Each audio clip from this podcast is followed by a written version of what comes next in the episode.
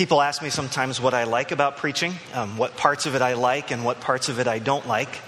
And I like almost everything about it, but one part I've never liked is giving my sermons a title. I just feel like I have to boil down a whole 20 or 25 minute talk into like four words, and that just seems impossible to me. And, and truth be told, the best sermon titlers have these witty titles that always make this great first impression on the listener. And, and I'm not very good at that, and so I don't want to make a bad first impression. So, whenever possible, I've gone out of my way not to title my sermons. And I figure my listeners can give it a title of their own if they, if they care to give it a title. But, like, so, like I say, I'm reluctant to it all. But, but then I thought about the genius of the TV show Friends. And I'm not sure how many of you are Friends fans here. There's so few willing to admit it, or I'm getting old. I don't know. It's both options. here. I'm not really a fan. In fact, I have some elaborate theories about the TV show Friends and how it's a pathetic fantasy about a lonely culture like ours, dreaming what it would be like to have friends, and that's the best they can come up with. But that's, that's a whole other sermon. Thanks. The, uh, the genius, though, of the show Friends, if there is a genius, is the way they title their episode. And Friends episodes always start with the one where. And so one episode may be the one where Ross and Chandler get lost, the one where Phoebe lies. There's no witty little titles to the episodes, just here's what happens. And so I've decided to give that a go in my sermon titling this morning, and that's why today's sermon is titled The One About Integrity. So hopefully you know what today's sermon is going to be about. When you go back to the bulletin, you can be like, yeah, that was the one about integrity. I've been thinking a lot recently about how being a Christian in our culture opens you up to being misunderstood. And I think that's especially true in a culture like ours, which, on the one hand, is highly polarized, right? Meaning that people in our culture tend to have strong opinions and are given to a, a strong dislike of people who have other opinions. And on the other hand, we also are part of an internet culture where people can trade stories about how dumb their people they disagree with are more easily and more quickly than they ever have before. So we live in a world where there are lots of opinions and lots of ways to share those opinions, and not a whole lot of nuance in the way we, we share those opinions. Uh, if you doubt this, um, you might just have jumped on Facebook as I did last night around 11 p.m., right after the George Zimmerman verdict was handed down. And you were able to see people on both sides so certain they knew what was right and so certain uh, that the people on the other side were not right. And I just felt like, wow, as a Christian to respond to this is terribly complex, terribly difficult. And I felt like if I were to offer anything meaningful as a Christian, it would be something that nobody would understand. it would be something that nobody would appreciate. Uh, we live in a world that fancies itself very thoughtful and more progressive and more thoughtful than the ages that came before us. Yet at the same time, we're very prone to shoot first and ask questions later when it comes to opinion issues like this. So, in a culture like this, I think thoughtful Christians struggle with a credibility problem. There are all sorts of things that we believe that are strange and foreign and even bizarre to the culture in which we live. Uh, traditionally minded Christians may feel this when talking about culture war issues like abortion, like same sex marriage, where traditional Christian positions are more and more understood as fringe positions rather than respectable mainstream alternatives. And of course, far more importantly, or far more important than those culture war issues, there are all sorts of foundational theological Christian beliefs that are just bizarre to the culture around us. Dead people living again, right? A carpenter turned rabbi 2,000 years ago is the key to your eternal destiny. That's bizarre. That sounds weird to the culture we live in. Again, a culture that fancies itself very thoughtful, but is generally unwilling to listen to the reasons we may have for believing those things. How do we maintain credibility in a culture like this? It's an important question, and not just for our own sake, not just so that we feel good about having credibility, right? It's not simply so that I can pat myself on the back and say, someone takes me seriously. That's not why I'm asking this question about how we maintain credibility. I'm asking this question because we think that we have a word that can change lives, and a word that ultimately can transform the world. How do we credibly speak that word in this culture is an important question. How can we speak that word in a culture that may be dismissive of the way that we think? I read an article about this issue by a philosopher at Eastern University, which is right outside of Philadelphia. And he was talking about a, a music video that was openly derisive of Christians. And he wondered what the best response was. And he said, Well, there's no way to argue with the music video. Right? There's no way to raise rational arguments about this music video because the rational arguments would fall on deaf ears. Why? Because the singer in the video is not doing something rational. They're not presenting a case. They're appealing to the heart rather than the mind, right? That's not to say it's right or it's wrong. It's just to say the music video sought to convince you not through rational argument, but by powerful words, powerful music, powerful images that overwhelm your heart when you watch the video. So, so what's a Christian response to that? Christians have generally done one of two things, uh, neither of which, in my mind, is terribly helpful. But one option is that Christians keep aiming for the head rather than the heart. And here I'm thinking about Christians who may be big into uh, apologetics, people who find the, the best historical, philosophical reasons to defend the Christian faith. Now, that's a fine job, but truth be told, in many areas in our culture, it's kind of a fool's errand because our culture is not interested in rational answers to these questions. I'm convinced today that the main roadblock to people becoming Christian is not intellectual, it's not that they can't reconcile things in their mind. It's not that they think I can't be a Christian and be smart. It's that they think I can't be a Christian and be nice. That makes sense? That, that overwhelmingly the picture of Christians that people have in their mind is not a nice person.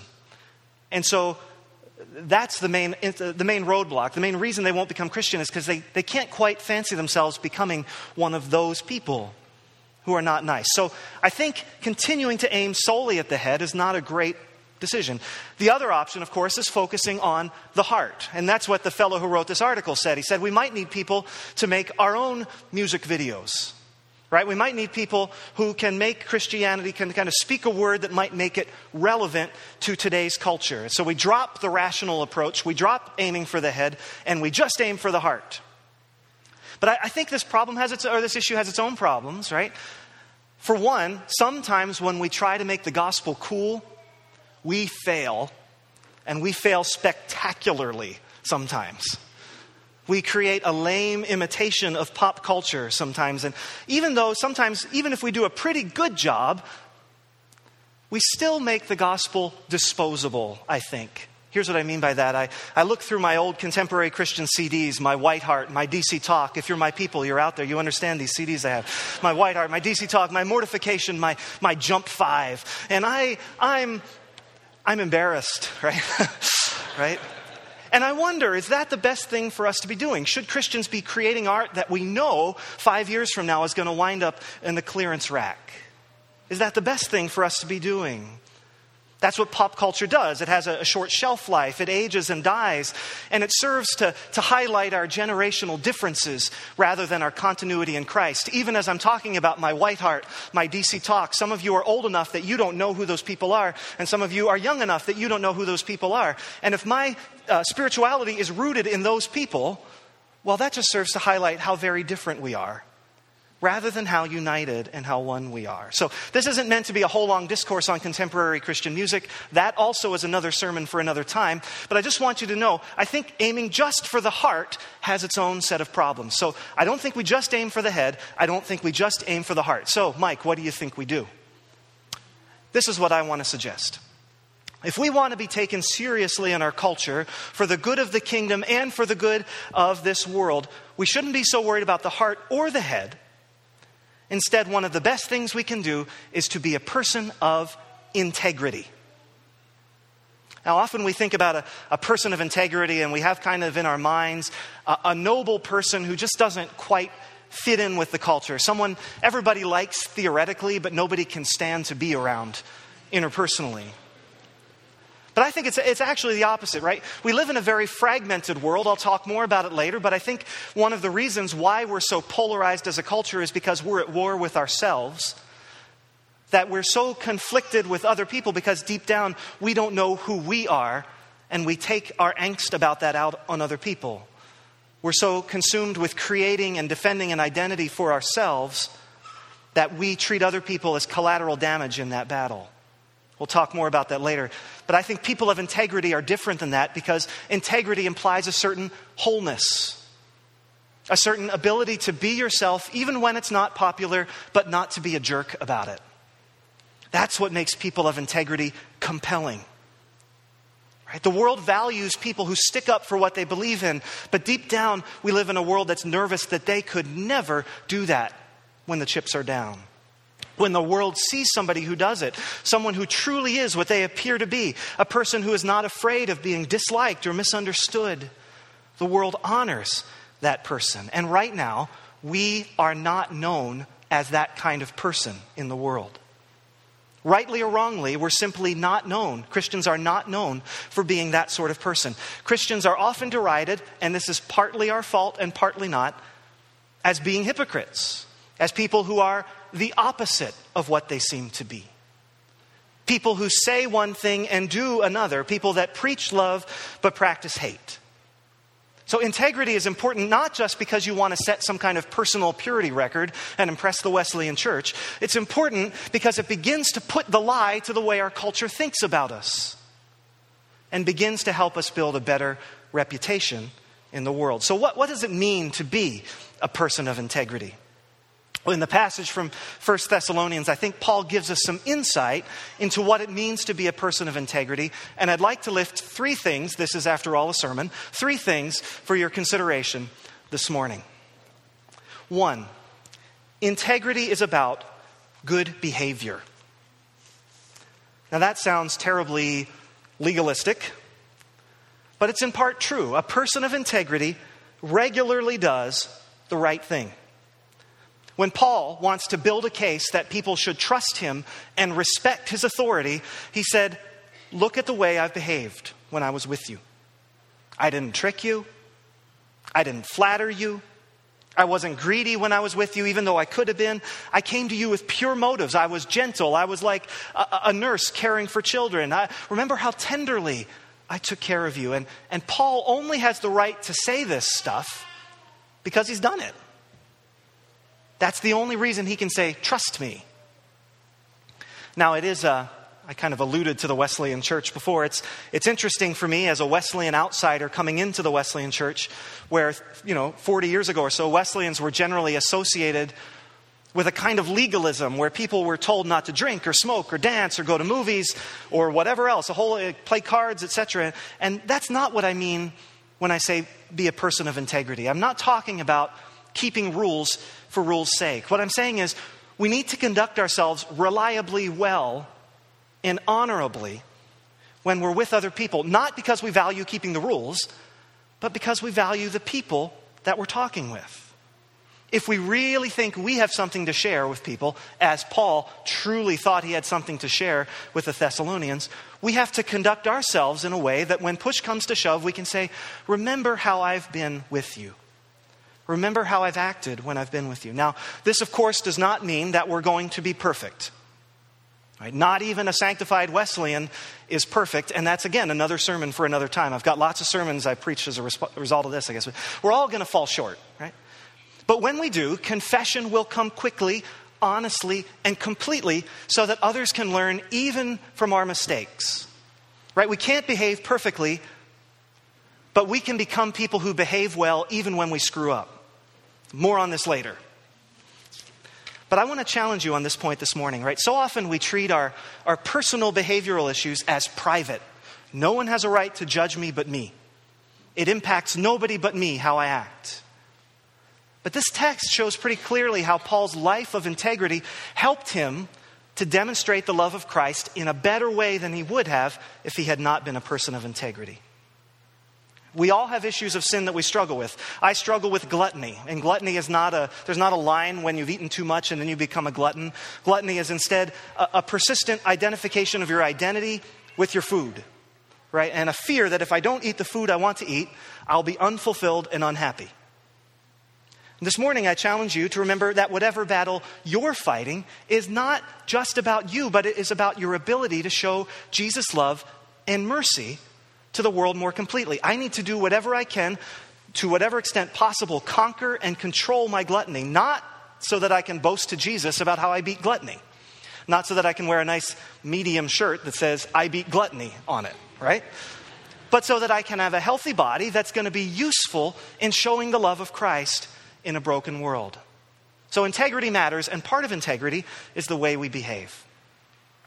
Two, integrity is about living in the direction of your calling. Integrity is about living in the direction of your calling. Integrity is not just about behaving well, it's about wholeness. And as I said before, we live fragmented lives many times. We have lots and lots of responsibilities in our lives to children, to parents, to employers, to churches, to schools, to clubs, to sports. And all of these responsibilities require different skills. And sometimes we find ourselves being radically different people in these different situations. At the office, we are the deferential and responsible employee, but deep down, we hate it. And so, what do we do? We repress our anger at the office, but we come home and blow up at our spouse and our kids. We feel pulled in so many different directions. And we feel that we have no way to cope with all the different people we're called to be. And so our lives are fragmented and fractured, and everybody else takes the hit for us for our lack of wholeness. In contrast, a person of integrity lives what we might say an integrated life. A person of integrity knows who they are, knows who God has made them to be, and so when they're confronted with a situation, they don't have to go rummaging through the Rolodex of personalities and they say, okay, which person am I supposed to be now? But instead they say, how can I be the person God has made me to be now in this situation? It might sound like I'm splitting hairs, but there's a world of difference. There's no, there's no taking off one identity and putting on another. You're the same person wherever you are. And the goal is to find creative and fruitful ways to be that person in different situations. So often people say to me, you know, when I was a, a pastor in Pennsylvania, it was a very suburban, very frag- fragmented kind of area. People would say things like, I feel like myself at home, but I don't feel like myself at work. And a person of integrity says, I know that the self God, I know what the self is that God has given me, and I need to be that person wherever I am. And in fact, if I'm not doing that, I'm not showing faith in the God who gave me myself. Does that make sense? like if you're this person God has made you to be, but you don't think it's enough for this situation, you're not really putting trust in a God who gave you that personality and that way of being.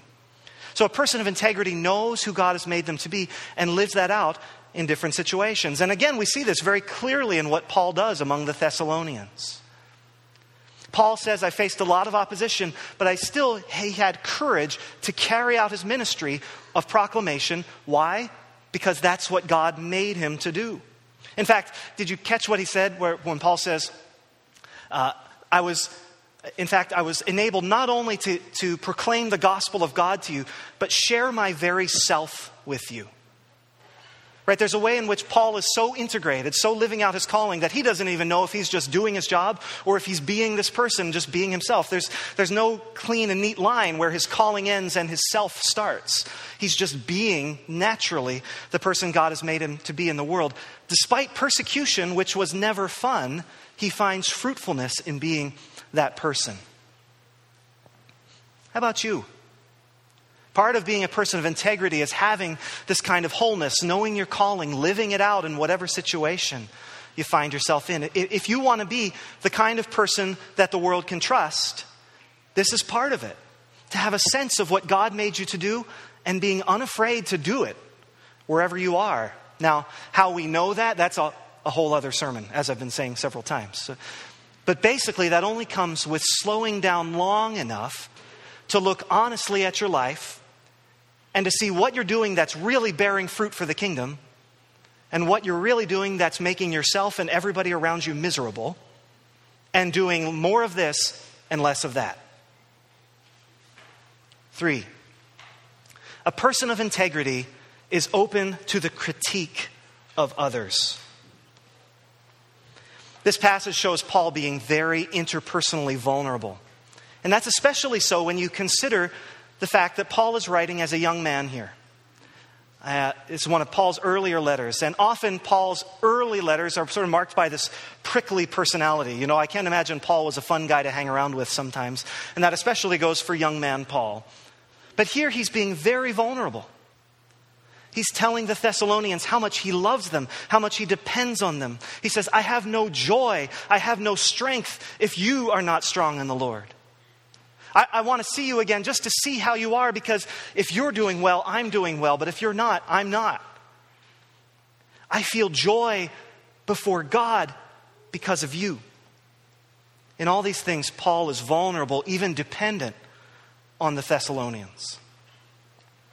Let me tell you about yesterday. Yesterday was a miserable day for me because I took Jack to soccer in the morning in Fillmore. Well, actually, not because I took Jack to soccer in the morning at Fillmore. Uh, soccer was fine. It was a typical five year old soccer game. There was a lot of chasing a ball, but whatever. Uh, but when I was with Jack at soccer, something happened. And I'll be glad to talk about it in more detail another time. This just isn't the place for details. Suffice it to say, an acquaintance took me to task for a parenting decision I made. Now, I want to be clear this person had the authority to do this, right? They weren't being a jerk, there was nothing wrong with what they did. But those of you who are parents know how this is, right? Most of us take a lot of pride in being good parents, even when we're actually too sleepless to do a good job. But we take pride in being good parents, and we really get defensive when someone criticizes our parenting. And I, I do too. I love my kids a lot. But here's, here's the thing this guy was right. He was right to criticize me. I needed to make a change in the way that I was taking care of my kids. Now, when he called me out, I went through a few stages, and all of them were natural, but none of them were good. First, First, I was frustrated with him for calling me out. Second, and this is most inexplicable to me, I was angry at Jill for some reason, even though she had nothing to do with it and was not even there. Third, I wanted a friend around so that I could tell them about this person. And because, there's the preacher thing coming out, because I know how to spin a story, I wanted to tell them the story in such a way that I could make this guy the bad guy rather than me. This way, two things were done at once. I killed two birds with one stone. I could feel better about myself, and this person could think better of me. And as I say, all of these stages are natural when we're brought face to face with a mistake that we've made. We do whatever we can to reassure ourselves that we haven't blown it. We're not at fault. It's not our problem. I'm okay. And so we shoot the messenger, or we blame an innocent spouse, or, or we do whatever else we can to convince ourselves and other people that we are innocent.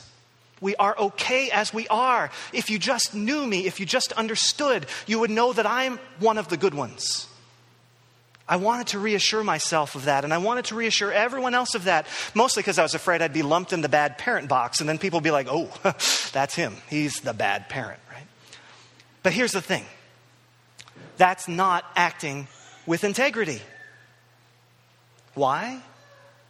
Because as I just said, right, integrity is about living your life in the direction of the person that God has made you to be. It is, whatever integrity is, it is not about reassuring yourself that you are okay as you are. If I want to be a good parent, then when someone makes a suggestion, I should listen to the suggestion. Why? Because if I listen to it, maybe he's right, maybe he's wrong, maybe I'll learn something, maybe I won't. But if I don't listen to it, then I'll never grow and I'll stagnate. And more broadly, of course, if I want to be a person of integrity, if I want to be a person whose mission in life is maximizing my kingdom potential, then when someone points out a place where I might just be wrong, then I need to listen. Why? Because they might just help me in meeting my goal of being a person of integrity. And if not, there's no harm in having listened to them. But, but if I do the opposite, if I insist on my own righteousness, then I will never, ever grow. Too often, we as Christians are hung up on appearing virtuous rather than being virtuous. And in the end, that is a death trap. I need to be vulnerable to the critique of others, even dependent on it, because it's a sure sign that God is working in my life, even if it hurts a little, using other people to point me towards Him. Now, I've said that being a person of integrity is very important if we want to reclaim some credibility in our culture. I think this really gets at the heart of it. Right? The Thessalonians love Paul. Why? In part because he depends on them and he says, I love you, I need you. Yet, so often we as Christians enjoy the sense of being under attack by the world. And when someone points out a flaw in us, we go through a whole bunch of theological and semantic gymnastics to explain why we're not really wrong instead of saying, Thank you. Thank you. I'll think, I'll think about that. Maybe I'll even change because of what you've said. Do you see how that's a gospel thing? Like when you say that to someone, you take someone who's coming to you, perhaps in an adversarial enemy situation, and you've treated them as a friend. And what's more, you've helped someone who may not even know God, you've helped them to see that that God has used them to help you. I'm a preacher, right? I love it when people come to me and say, Something you said really helped me grow. Something you said really pointed me to God. Imagine how good that would feel to someone who has no idea who this God even is. When you go to them and say, Thank you for that. That changed me. That impacted me. I think I'm a better person now and I know God better because of what you said to me.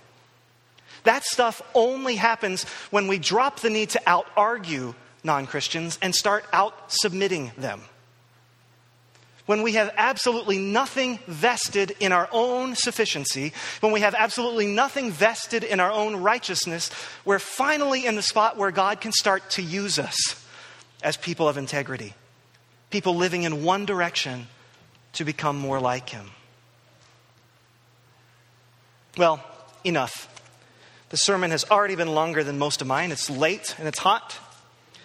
I've tried to argue that integrity is one of the most important characteristics that Christians should exhibit in this time. And that Paul demonstrates it in three main ways here through his reliably good behavior, through his faithful use of his gifts and his calling, and through his radical openness to and dependence on others. And I'll just close by asking you which of those three things could most use a tune up in your life?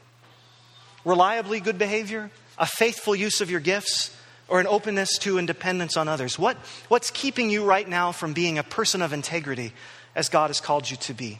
I just want to close with a word of prayer that we as a people might exhibit that kind of integrity so that God will draw more people into the kingdom through us. Let's pray. God, what I have said this morning is, of course, impossible for us to do on our own. It's impossible for us to be people of integrity on our own. You have showered the world with grace upon grace, though, and we know, God, that this is your desire for us. And so you've given us the tools and the grace whereby we can become people of integrity. So, God, we pray for our life together as a church.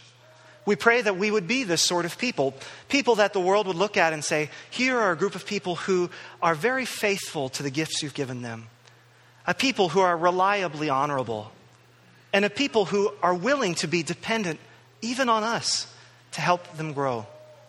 We pray, God, that that would be exhibited in our lives personally and also in our corporate life together so that in all these things we can give you glory and honor. We pray this in the strong name of Jesus. Amen.